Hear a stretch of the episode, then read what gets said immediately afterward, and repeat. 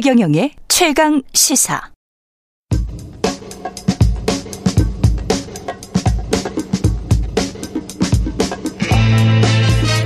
네, 우리가 접하는 뉴스의 태초부터 지금까지 뉴스 일대기를 쫙 살펴봅니다. 뉴스톱 김준일 수석 에디터, KBS 박대기 기자, 그들의 전지적 시점으로 분석하는 뉴스 일대기 지금부터 시작하겠습니다. 안녕하십니까? 네, 안녕하세요. 예, BTS 10주년입니다. 10주년. 네. 예, 10주년 오늘이에요? 어제입니다. 네. 어제입니까? 예, 예 큰일 날 뻔했네.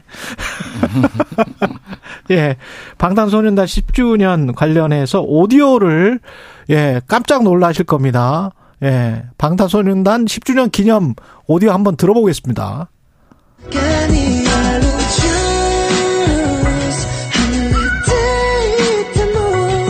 남성 7인조 그룹 방탄소년단의 싱글 For You가 일본 발매 첫 주에 7만 2천 장을 판매하며 오리콘 싱글 주간 차트 정상에 올랐습니다. 외국 힙합 그룹의 곡이 싱글 1위를 차지한 건 오리콘이 지난 2001년 장르별 순위를 집계한 이후 처음입니다. 이번 싱글 음반에는 호르몬 전쟁과 Let Me Know의 일본어 네. 버전 등이 누구 목소리인지 들리시죠? 예, 박대기 기자 2015년 6월 24일 방탄소년단 일본 오리콘 차트 1위 보도. 예. 뿌듯하십니까? 아, 이게 사실 예. 저도 그 보도 당시에는 몰랐는데 예. 이후에 그 댓글을 달아주시는 팬분들의 예. 그런 말씀으로는 예. 예, 공중파 뉴스에서 네. 이 방탄소년단이 등장한 게 그때 처음이었다. 아, 지상파에 아. 최초의 보도를 했다. 예. 내가 암이 단독 보도한 사람이다. 어, 박대기가 키웠네. 그거는 절대로 아니고요. 말씀 조심하셔야 되는데 그 절대로 아니고요. 큰일 난다 지금. 예, 절대로 아니고요. 실력 예. 있는 당연히 이제 예. 그런 실력이 있는 밴드였는데 예. 당시에 이제 우리나라에서는 그렇게까지 오리콘, 오리콘 차트 네, 1위가 일본, 처음이었어요? 어, 일본 차트에서 1위 한 우리나라 그 가수들은, 가수들은 많이 간이 있었는데 네. 어, 그때 제가 보도했던 이유는 그 이런 새로운 신인 그룹에 속하는 사람들이 어. 예, 일본에서 또 좋은 성과를 내고 있다. 당시에 이제 한일 관계가 경색되던 국면인데 뭐 좋은 성과를 내고 있다. 이런 차원에서 보도를 했었습니다. 근데 나중에 이렇게 그 월드스타가 되실 줄은 그때도 몰랐습니다. 아니, 지금 이렇게 들으니까 생경하게 들려. 7인조 남성 그룹 이러니까. 지금은 그냥 BTS 그러면 그냥 예. 되는 거거든. 근데 뭐 7인조 남성 그룹 그러니까 아우, 참 낯설게 들립니다, 이게. 예. 그러니까요. 예. 방탄소년단. 지금은 사실은 BTS로 많이 부르는데 그쵸. 처음에는 또 네. 방탄소년단이라고 나와서 음. 뭘 방탄한다는 거지? 뭐 그러니까. 뭐 이런 생각도 많이 했어요, 사실. 예. 예. 저는 BTS가 방탄소년단이랑 같은 말인지를 사실 몰랐어요. 한참 뒤에 BT 아 그 방탄 뭐 이렇게 예, 성공할 수 있었던 이유는 이름 때문일까요? 아니겠죠? 음. 예. 그리고 뭐 여러 가지 이제 굉장히 많은 분석들이 있고 사실은 네. 이제 뭐 대중문화 음악 평론가들이 하신 얘기가 있는데 제가 생각하는 거는 사실 굉장히 많은 아이돌들이 있잖아요 대한민국에 네. 그리고 일정한 성취를 거뒀는데 이 정도로 세계적으로 이제 뻗어 나갈 수 있었던 거는 저는 음. 스토리텔링인 것 같아요. 아. 첫 번째가. 예. 네. 그러니까 이게 사실은 그 멤버들 하나하나의 각각의 고유의 이야기가 음. 있고 그게 또 앨범에도 담기고 그 가사에도 담겼거든요. 네. 그러니까 이거에 대해서 어떤 그 이제 팬들 이런 분들이 굉장히 공감하고 내 얘기 같이 느끼고 같이 성장한다라는 느낌. 그래서 그렇지. 이 아미라는 게 다른 팬덤하고도 비슷한 부분도 있지만 굉장히 달랐던 부분이 그거에 대해서 그런 개인들의 성장에 대해서 굉장히 전폭적으로 지지를 해주고 어. 기획사가 또 너무 과도하게 뭐 이를테면은 뭐 혹사를 시킨다든지 이런 것들에 대해서 반대하는 목소리를 직접 내고 막 이런 그러니까 뭐 그렇게 했다라는 게 아니라 아. 다른 아이돌 그룹처럼 전철을 밟으면 안 된다. 너무 단기간 내 이거를 다뽑 소위 그 속된 말로 뽑아 먹으려고 하지 말고 어. 좀 장기간 이렇게 클 수 있게 할 네. 그런 팬들의 support들 이런 것들이 좀 종합적으로 어우러진 게 아닌가 그렇게 보여집니다. 어. 가장 중요한 건 사실 가수기 때문에 음악이겠죠. 네. 음악이 소구력이 있고 음. 가창력이라든지 뭐 작곡이라든지 아주 좋은 노래들이 많았기 때문에 결국 가사, 가사를 자꾸 보게 되는 네 가사도 그렇고요. 네. 어, 또 하나는 말씀을 주셨지만은 그 멤버 간의 그런 조화라든지 케미스트리라고 부르잖아요. 예. 그런 거라든지 소속사의 관계 같은 것들이 사실 다른 소속사들이 많이 부러워합니다. 아. 네, 저 소속사는 상당히 그 좋은 멤버들을 잘 갖춰가지고 예.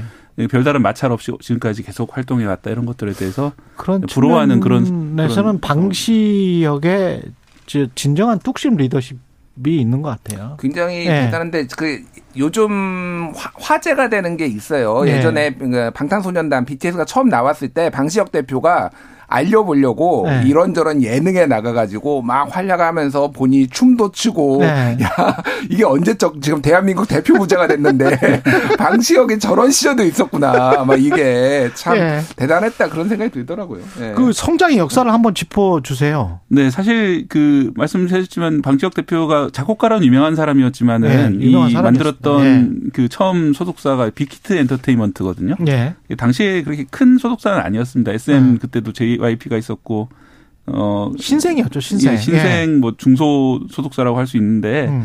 그래서 흑수저 아이돌이라는 애칭이 있었습니다 처음에는 맞아요 그러니까 예. SM 출신이나 뭐 이런 뭐냐 JYP나 이런 데가 아니다 뭐 이런 이렇게 해서 그러다가 이제 21세기 비틀즈까지 이렇게 성장을 한 것인데 예. 데뷔한 날짜는 2013년 6월 13일 날 첫 번째 싱글 앨범 싱글 앨범 이럴 때쫙 예. 나와주면 좋은데 이고요.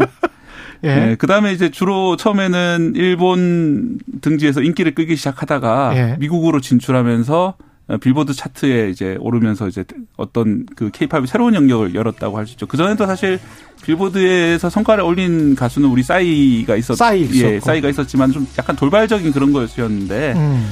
어, 그 뒤로도 이 그 우리 그 BTS는 그 지속적으로 빌보드 차트에 오르면서 지금 DNA 나가고 있는 거죠. 네, 그렇습니다. 예. 예.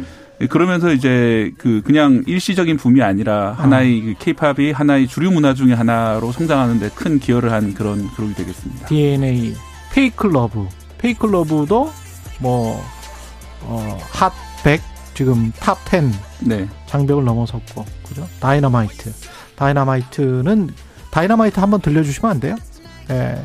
다이마, 다이너마이트도 계속 나가 나갈 거죠? 예. 예. 개인적으로는 다이너마이트가 좋은 것 같습니다. 뭐, 어떤 노래 좋아하세요? 저는 사실 네. BTS 노래를 많이 네. 못 들었어요. 못 들었어요? 예, 예. 네. 그래서 굉장히 지탄을 많이 받았습니다. 네. 근데 저도 개인적으로 다이너마이트를 좀 좋아해요. 이 중에서는. 예. 예. 알겠습니다. 그 BTS가 쏘아올린 뭐 여러 가지 비, 미국 빌보드 기록 현황이랄지 뭐 이런 것들이 있고 그것도 그거지만 BTS는 이제 K-팝을 넘어서 다른 BTS만의 그 이름이 따로 있는 것 같습니다. 그래서 음. BTS의 성공 요인과 활용 방안이라는 무슨 보고서까지 경제연구원에서 나온 적이 있는데 예. 그 정도입니까? 2019년에 이제 나온 예. 현대경제연구원에서 나온 거고요. 사실 음. 여기 말고도 이런저런 연구원에서 여러 개 냈어요. 동아시아 연구원에서도 내고 뭐 내서 왜냐면은 이게 이제 경제적 성과가 또 워낙 눈부셨기 때문에 이제 한마디로 얘기하면은 BTS 제2의 BTS를 키워야 된다 대한민국이 그러면 정책적으로 음. 정부는 무엇을 해야 되는가 뭐 이런 제언들이 이제 경제연구원 이런 데서 많이 쏟아진 거죠. 음. 그래서 여기에서 이제 현대경제연구원에서 꼽은 거는 이제 크게 보면 네 가지를 이제 뭐 다이아몬드 분석을 했어요. 뭐 다이아몬드 분석이라는 분석 분석 방법이 있는데 생산 조건, 수요 조건, 연관 산업, 기업 전략 뭐 네 가지를 했는데 크게 보면은 멤버 개개인의 역량, 음. 생산 조건은 그 기획사의 역할 그리고 수요 조건은 밀레니얼 세대의 등장 그리고 해외 음악 시장의 성, 어, 성장, 예. 예, 연관 산업은 디지털 콘텐츠 산업과 한류 문화 산업의 발전, 그리고 뭐 기업 전략은 음악 콘텐츠와 팬클럽 아미 뭐 이렇게 꼽았는데 그러니까 쉽게 얘기를 하면은 어 해외 요인을 얘기를 하자면은 이제 스트리밍 서비스가 상당히 발달을 하면서 음. 이게 굉장히 그러니까 저변 음악 시장이 음반 판매는 줄었지만 굉장히 늘어났다라는 거예요. 그리고 그렇죠. 유튜브의 네. 등장 이런 것들이 굉장히 해외 팬들이 쉽게 다른 나라의 문화를 접할 수 있게 음. 이렇게 만들었다라는 그런 이제 뭐 미디어의 변화 이런 것도 있는데 앞에 얘기했듯이 멤버 개개인의 역량이라든지 이런 것들이 상당히 이제 영향 끼쳤다라고 보면 될 것 같고 KBS 라디오에서 예전에 어 여론조사를 했더라고요. KBS 월드 라디오에서 세계의 22,734명한테 BTS 경쟁력 설문조사를 했어요. 그런데 노래 노래 가사가 30점 30.07% 그리고 예. 멤버들의 성격 26.9%, 안무 및 퍼포먼스가 18.7% 이런 예. 순서대로 나왔어요. 그러니까 노래 가사가 굉장히 중요했다. 음. 그리고 안무도 뭐 당연히 중요했다. 이런 그리고 개인의 캐릭터도 중요했다. 뭐 이런 것들이 성공 요인으로 뽑히고 있습니다. 한국은 BTS 덕을 진짜 많이 보는 것 같아요. 여행하시는 분들한테 네. 이야기 들어보니까 미국이나 유럽에서 BTS 뭐 남미도 마찬가지고요. 그냥 한국인이라고 하면 BTS를 무조건 물어볼 정도니까 이건 뭐 어느덧 레벨이 된 거죠. 지금 또 다른 그, 수준. 예, 네. 10년 맞아가지고 서울에서 네. 서울로 이제 와가지고 여러 음. 이제 BTS 관련된 이른바 성지들 찾아다니시는 그 외국 관광객들 많으시고요. 예. 그리고 이 막내 멤버가 전국인데 예.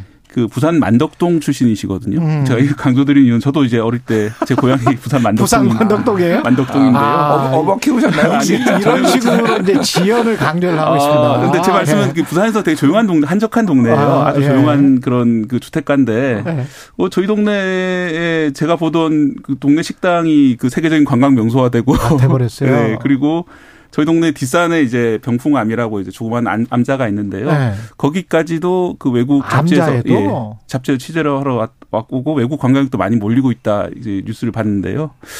참 이게 그 사실 문화 산업이라는 게 이런 식으로 파급력이 참 크구나. 우리가 다시 한번 느꼈습니다. 근데 진짜 BTS가 그 선한 영향력을 주고 있다 이런 말을 많이 하잖아요. 근데 예. 요거 하나만 좀 지적하고 싶은데 그 성지라고 해가지고 돌아다니고 그쪽 주변에 이제 음식 먹고 뭐 전 세계에서 몰려와서 이러는데 제발 좀 그 K 바가지라는 말이 안 나오게끔 예.